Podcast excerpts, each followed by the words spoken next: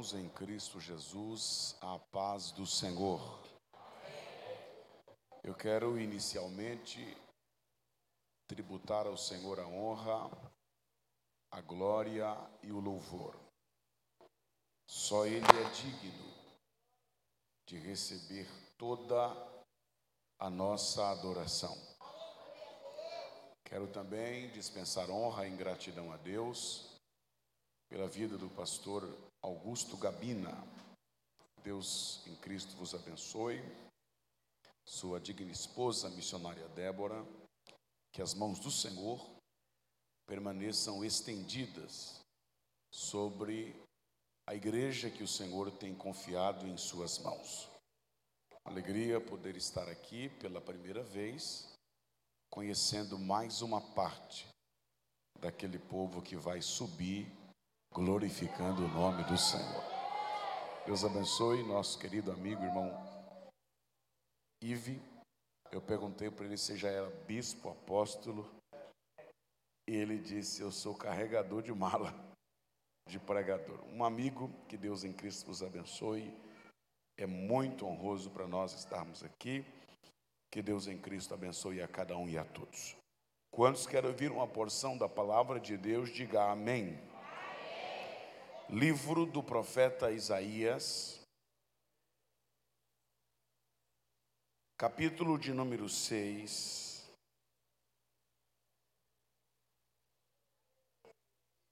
Se eu tivesse que dar um tema a esta palavra, e eu vou dar, o tema seria um culto no céu. Se o culto aqui na terra é bom, Imagine um culto no céu. A partir do versículo primeiro, se eu posso ler, diga amém. No ano da morte do rei Uzias, eu vi o Senhor assentado sobre um alto e sublime trono.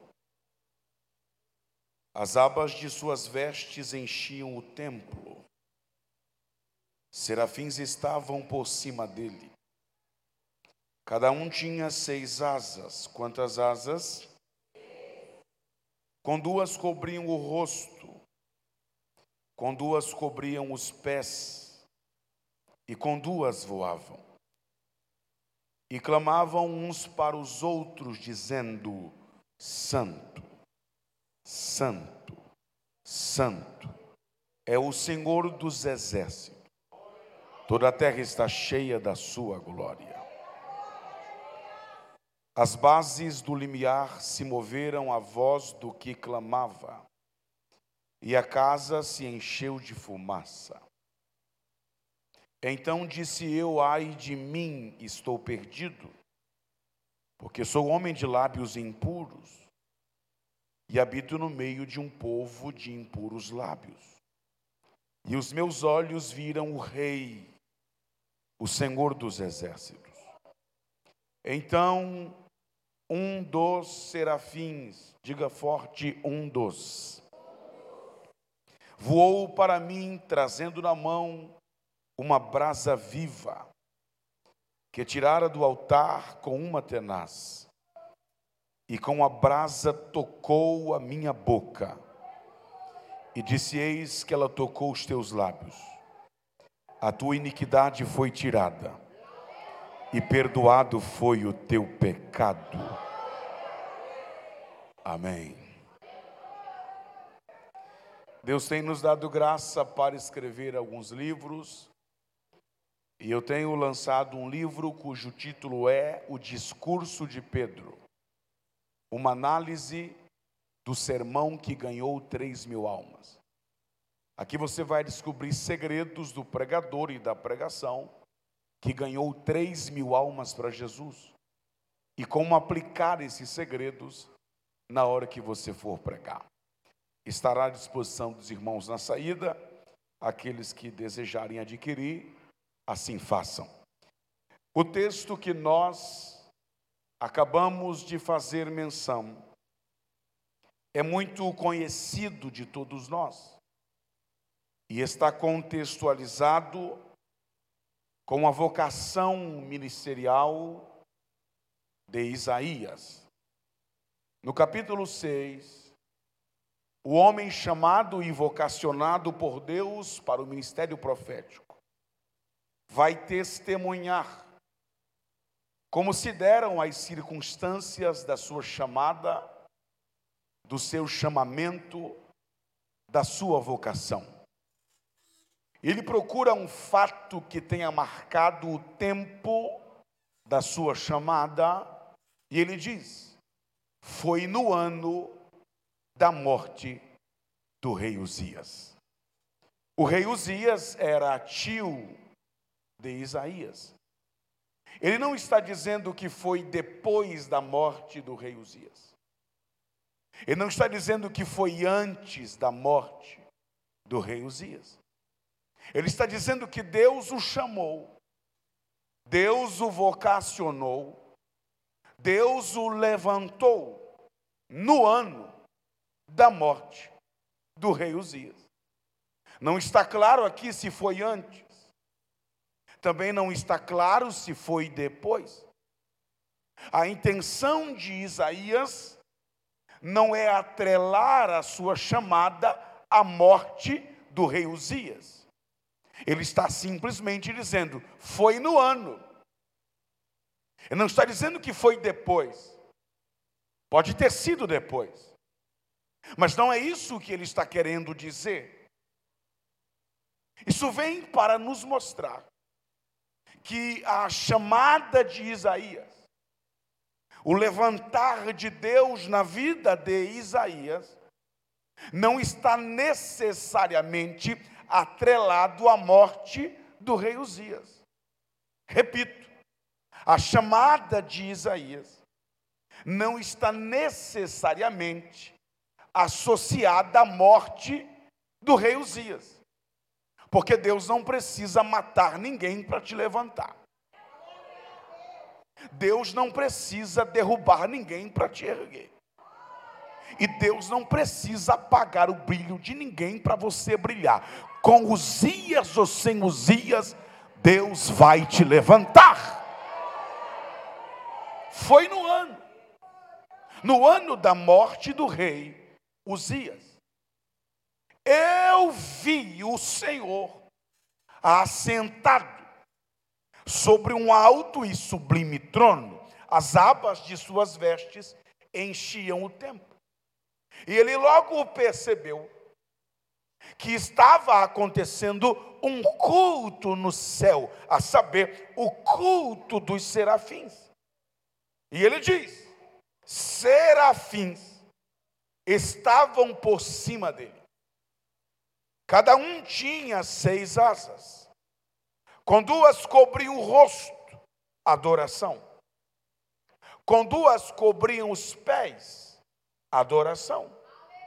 E com duas eles voavam, prontidão, serviço, trabalho. Observe você que cada serafim tem seis asas. Quantas asas? Com duas eles cobrem o rosto adoração. Com outras duas, eles cobrem os pés, adoração. E com duas, eles voam, serviço, trabalho, prontidão. Então, observe que cada serafim usa quatro asas para adorar e duas asas para trabalhar. Quatro asas, eles adoram. E com duas, eles voam, eles trabalham. Por que, pastor? É simples. Porque no culto a prioridade não é o serviço. Embora o serviço faça parte do culto. Mas no culto a prioridade não é o serviço. No culto a prioridade é a adoração. Quem vem para o culto não vem para trabalhar. Embora o trabalho faça parte do culto, tem gente que rege, tem gente que canta, tem gente que prega, tem gente que toca, tem gente que dirige, tem gente que fica na porta. O trabalho faz parte do culto, mas a prioridade do culto não é o trabalho, é a adoração. Então, quem vem para o culto não vem por causa do serviço, ele vem por causa da adoração. Eu vou para o culto porque eu vou pregar. Eu vou para o culto porque eu vou cantar. Eu vou para o culto porque eu vou reger. Eu vou para o culto porque eu vou tocar. O dia que eu não for tocar, eu não vou. Só que quem vem para o culto não vem para trabalhar. Quem vem para o culto vem para adorar. Deixa eu ver quem veio aqui para adorar. A prioridade no culto não é o serviço. A prioridade no culto é a adoração. A primeira lição que o culto do céu nos dá é esta: no culto, a prioridade não é o serviço, no culto, a prioridade é a adoração. Segunda lição que o culto do céu nos dá: com duas asas, eles cobrem o rosto, com outras duas, eles cobrem os pés. O que o texto está a dizer é que no culto os serafins se cobrem da cabeça aos pés. Qual é a lição, pastor? É simples. Quem vem para o culto para adorar, não está preocupado se vai aparecer. Quem vem para o culto para adorar, não está preocupado se vai ter oportunidade. Quem vem para o culto para adorar, ele quer que ele desapareça e que a glória de Deus resplandeça. Agora tem gente que é movido a oportunidade. Tem gente que é movido a microfone. Ei, oportunidade é uma coisa, microfone é outra. Microfone vende no mercado, oportunidade é da porta para dentro.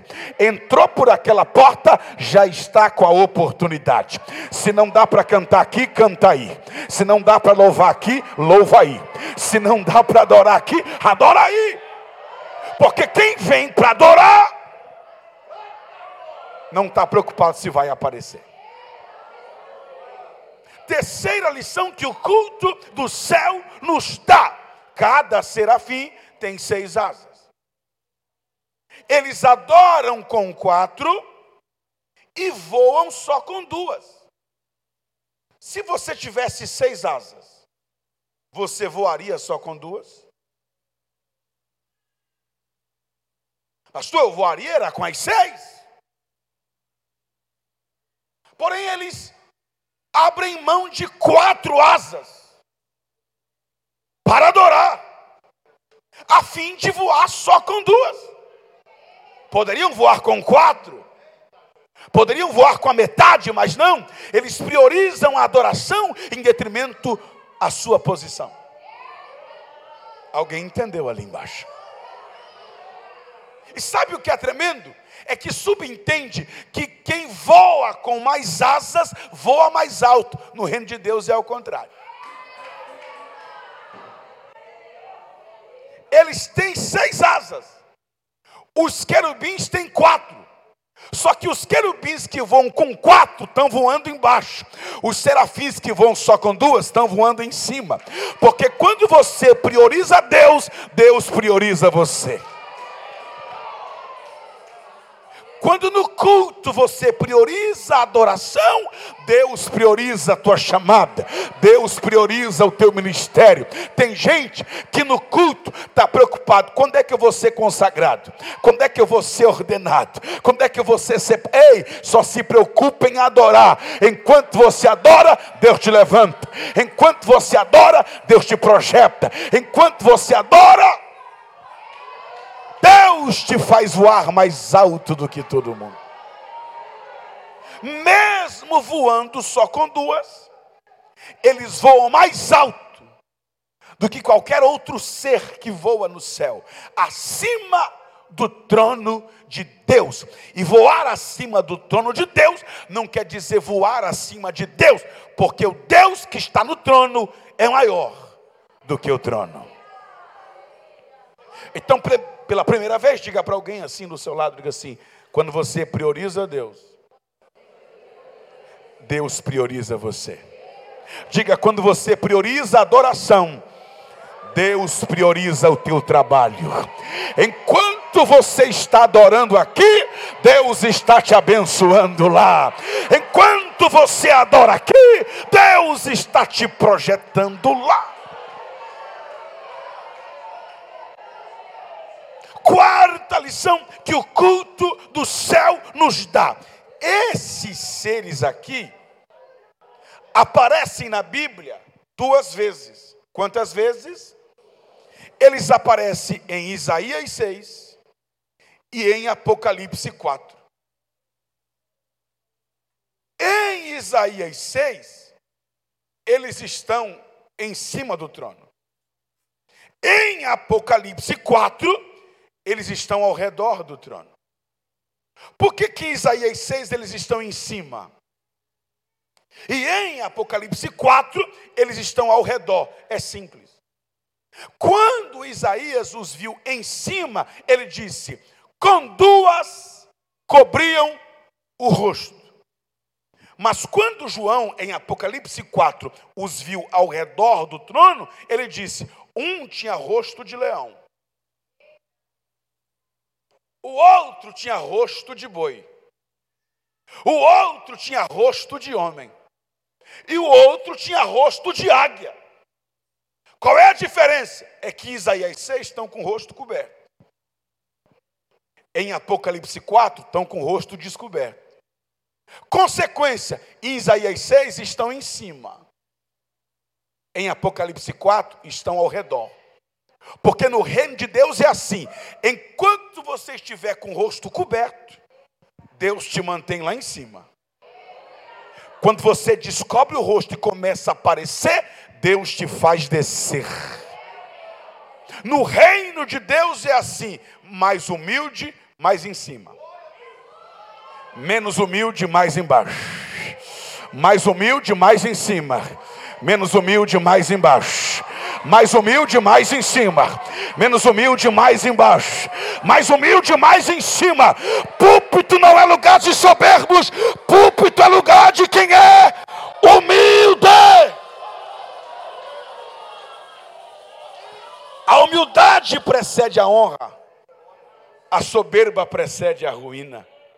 Ei, o seu grau de humildade determinará a altura que você vai voar. Quanto mais humilde você for, mais alto você vai voar. Mais em cima Deus vai te colocar. Mais humilde, mais em cima. Enquanto você estiver dando glória a Deus, atribuindo a glória a Deus, repassando a glória para Deus, Deus vai te manter lá em cima. Mas quando você começar a achar que é você que prega, que é você que canta, que é você que faz, que é você que tem, Deus vai te fazer descer, porque aqui a glória é para Deus, o louvor é para Deus, o poder pertence a Deus. Quem pode dar 10 segundos de glória a Deus? Ere calabara xandarabaha sorebahai. Ere calabara xandoreba sorebahalavai. Glória, glória, glória, glória, glória, glória, glória.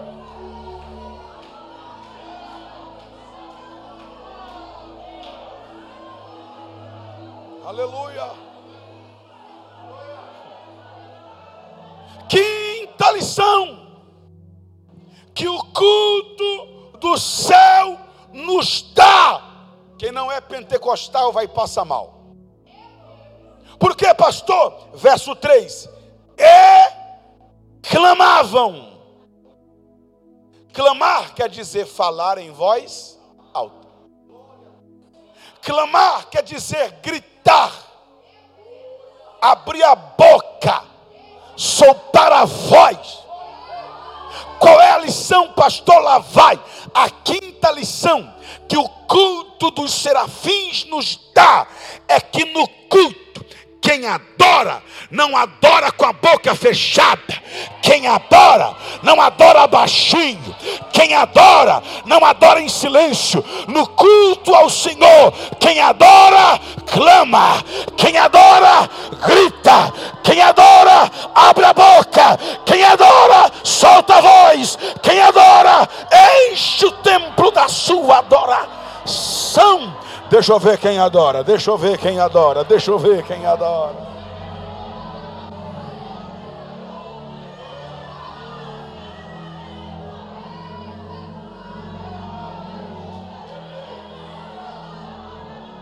clamavam, gritavam, proclamavam em alta voz.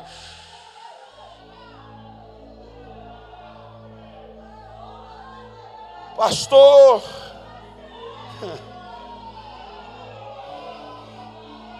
é.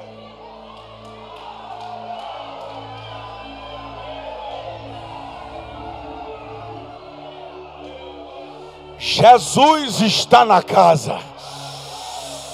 A glória tomou o ambiente. Deus desceu com os dois pés aqui dentro desta casa já podemos sentir a sua glória.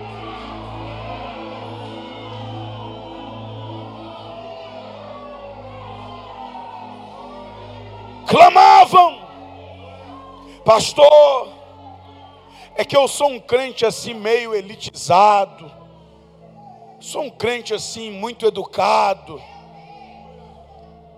e eu sou contra grito. Ah, é? Você é contra grito? Então você não ia gostar de Pedro pregando. Que a Bíblia diz que Pedro levantou a voz. Que pregador pentecostal grita mesmo. Pregador pentecostal quebra o protocolo mesmo. Pastor, é que eu sou contra grito. Ah, é? Então você não ia gostar de Jesus. Jesus chegou na porta do túmulo de Lázaro. Ele poderia ter dito bem baixinho: Lázaro, vem para fora. Mas a Bíblia diz que ele gritou. Porque tem uns crentes mortos que só funciona no grito mesmo. Lázaro! Vem para fora. Não, pastor, eu continuo sendo contra grito, ah é? Então não presta para receber vitória. Por que, pastor? Porque a muralha não caiu quando o povo rodeou. Primeira volta, nada. Segunda volta, nada terceira volta, nada, quarta volta, nada, quinta volta, nada, sexta volta, nada, sétima volta, nada, mas quando o povo gritou, a muralha caiu, caiu, caiu. É no teu grito de glória que a muralha vai. Cair. Cada grito que tu dá é um demônio que cai por terra esta noite.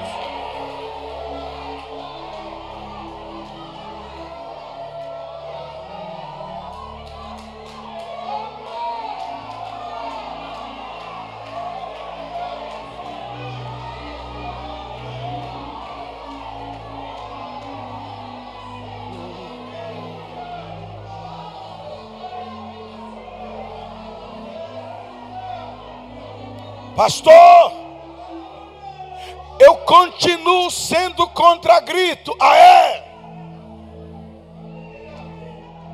Então nem para ser salvo tu presta. Por que, pastor? Jesus está na cruz. Todo machucado, perfurado, pregado, arrebentado ele poderia ter dito bem baixinho: Tetelestai, está consumado.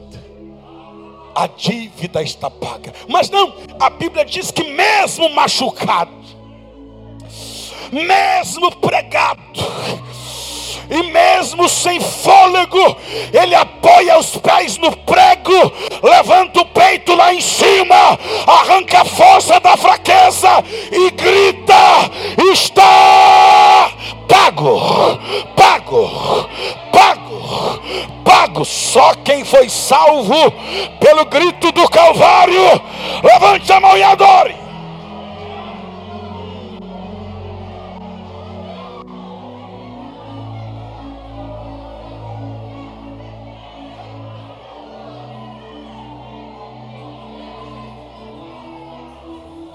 Pastor, o senhor está quase me convencendo, mas eu continuo sendo contra grito. Ah, é? Então se prepara para ficar aqui na terra. Porque nem para ser arrebatado tu presta. Por quê? Porque a Bíblia diz que quando Jesus voltar, os céus vai se abrir. E o mesmo Senhor descerá dos céus com a la ri do a la ri do grito de guerra. Grito de batalha. Grito de campeão. Eu não sei você mas eu fui salvo no grito. A igreja nasceu no grito. Cresceu no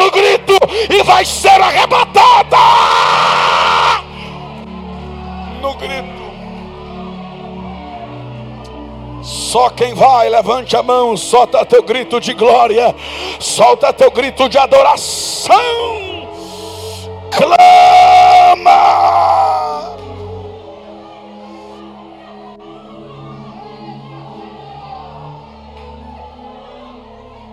Quem adora, clama.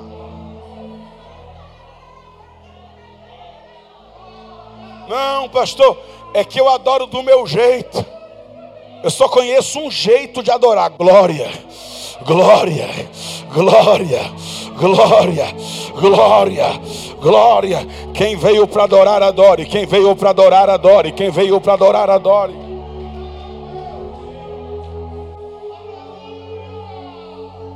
Seis. Sexta lição que o culto dos serafinos dá. Eles clamavam uns para os outros, dizendo: Santo, Santo, Santo. Não, eles não dizem amor, amor amor. Eles não dizem graça, graça, graça.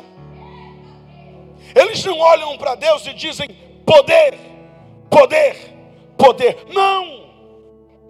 Eles olham para Deus e dizem santo, santo, santo. Qual é a lição, pastor? Lá vai a santidade de Deus deve ser cantada, ensinada, proclamada e pregada em nossos cultos.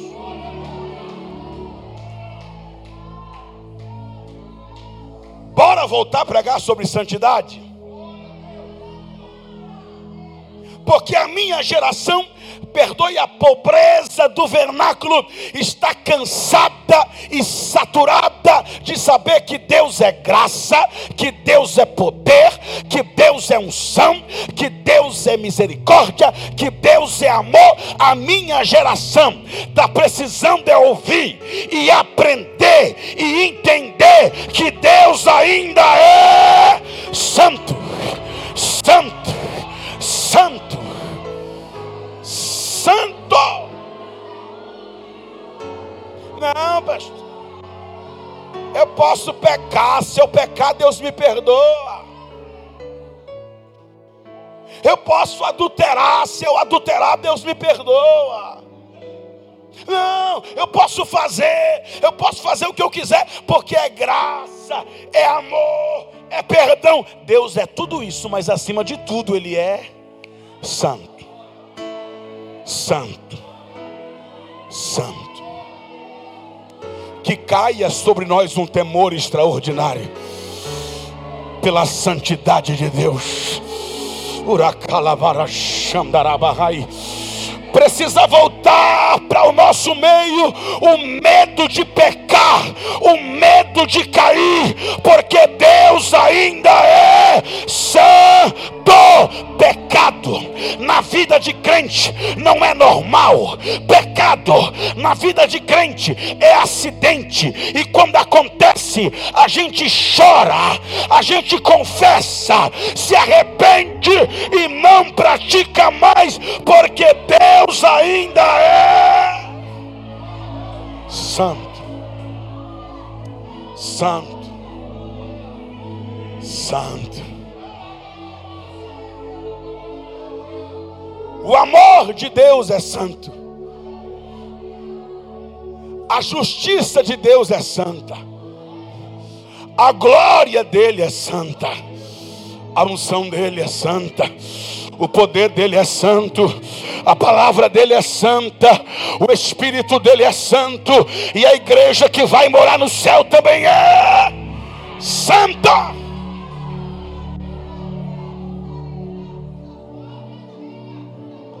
A Bíblia diz que quem vive pecando não é de Deus, é do diabo. Não é quem peca, porque nós somos pecadores. A Bíblia diz: quem vive pecando, quem vive na prática deliberada do pecado, não é de Deus, é do diabo. O meu Deus ainda é.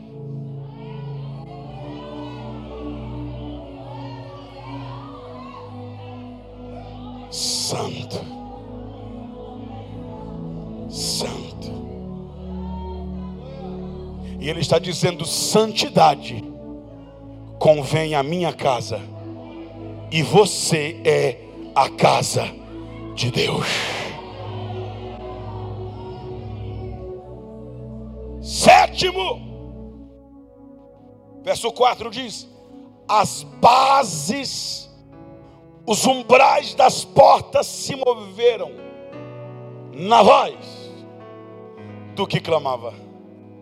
Há uma versão que diz assim: a voz do que clamava fazia o chão tremer. Quando vocês cantaram aqui, com esses instrumentos, esse lugar tremeu. Esse altar aqui tremeu.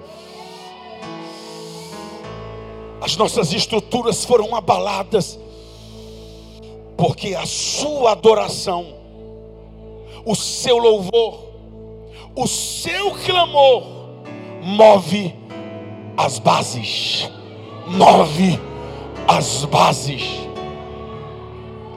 pela segunda vez, diga para alguém do seu lado assim: Eu não sei o que está parado na sua vida, mas se você clamar, se você adorar, a sua adoração vai mover tudo aquilo que está parado na sua vida. Clama aqui que Ele move lá clama aqui que Ele move lá. Adora aqui que Ele move lá. Enquanto você está adorando aqui, Deus está movendo as coisas. Deus está movendo os papéis. Deus está movendo os documentos.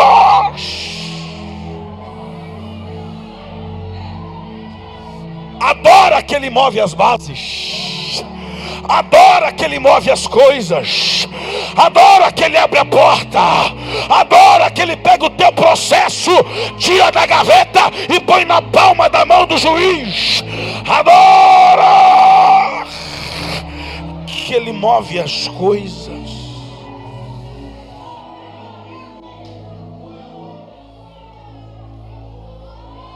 No culto, a minha adoração move as bases, move as coisas.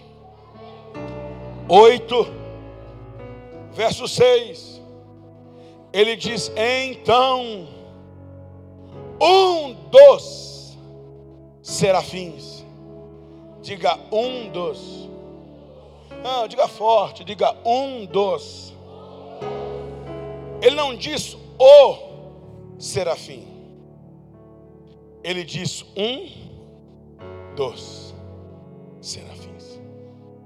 Qual é a lição, pastor? Lá vai. No culto, não tem o. No culto tem um dos. Tem gente que pensa que é o. Tu não é o, tu é um dos. E se tu não quiser, tem outro para fazer no seu lugar. Eu não sou o pregador, eu sou um dos pregadores. Você não é o cantor, você é um dos. No culto não tem artigo definido. No culto todos os artigos são indefinidos. Um dos. Um dos. Um dos. E essa igreja está aqui, só aqui, 11 anos cantando. E no Brasil está mais de 111 anos cantando. Eis que surge um povo forte, revestido de poder, que não teme nem a morte, quem a ele pertencer, que por ter sublime sorte, pois com Cristo ao céu vai, podes tu dizer também: Eu sou um dos tais, um dos tais, um dos tais, um dos tais, um dos tais. O céu não é só teu, você é um dos tais. Quem é um dos tais? Quem é um dos tais? Quem é um dos tais? Quem é um dos tais? Nove e aqui eu gosto. Nove. Um dos serafins voou para quem? Um dos serafins voou para quem? Para mim. Qual é a lição, pastor? Lá vai. Quando ele diz um dos, ele está dizendo, tem mais. Aí ele diz, um deles veio para mim. Só que tem mais. Alguém entendeu aqui? Então no culto ninguém precisa brigar por serafim. Tem um para mim, tem um para ti, tem um para ti, tem um para ti.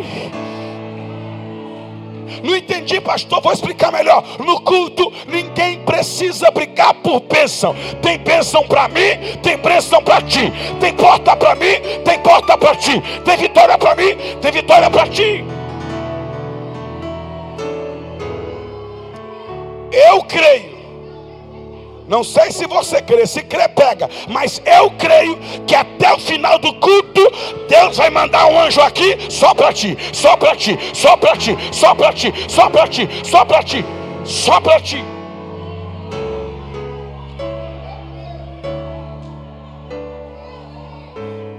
Quando ele diz voou para mim, ele está dizendo assim: o que é para mim é para mim não é nem para mim, é para mim. Pela terceira e última vez, diga para esse crente pentecostal do teu lado: o que é para mim é para mim, o que é para você é para você, o que é para mim é para mim, o que é para você é para você. Ninguém toma nada de ninguém. Aqui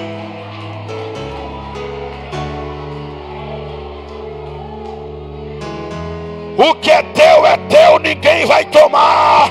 O que é teu é teu, macumbeira não toma, feiticeira não toma, invejoso não toma. O que é teu?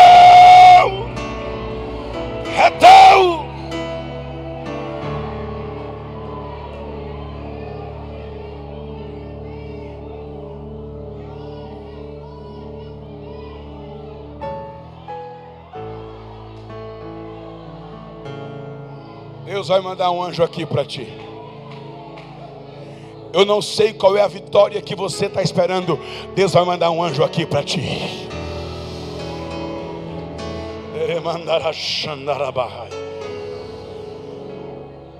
Voou para mim.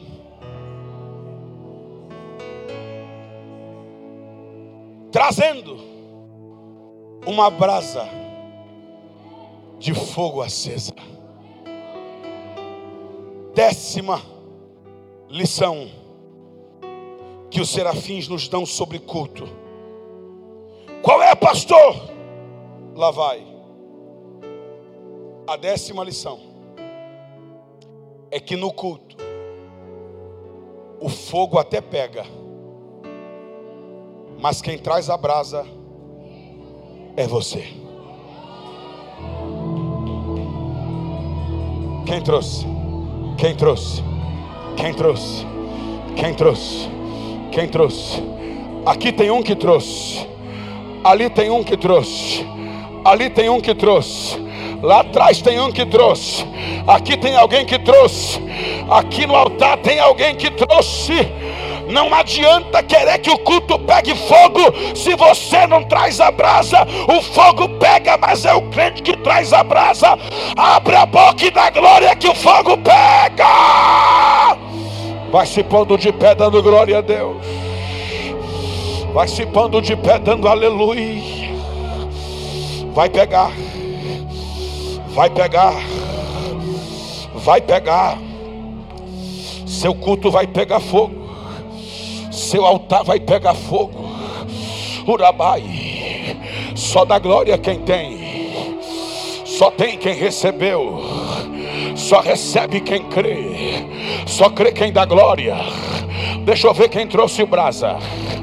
Deixa eu ver quem trouxe brasa. Deixa eu ver quem trouxe brasa. Deixa eu ver quem trouxe brasa. Levanta a mão direita, só quem trouxe brasa. Abre a boca e solta glória, só quem trouxe brasa. É noite de festa. Jesus está na casa. A glória desceu. Tem anjos voando aqui. Uracai.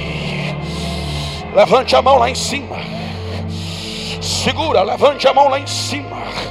Uracalabai. No 3 você solta a brasa. No 3 você solta a brasa. E o fogo vai pegar. Até lenha molhada vai pegar fogo. Vai ter batismo. Vai ter cura. Libertação. Línguas estranhas. Levante a mão.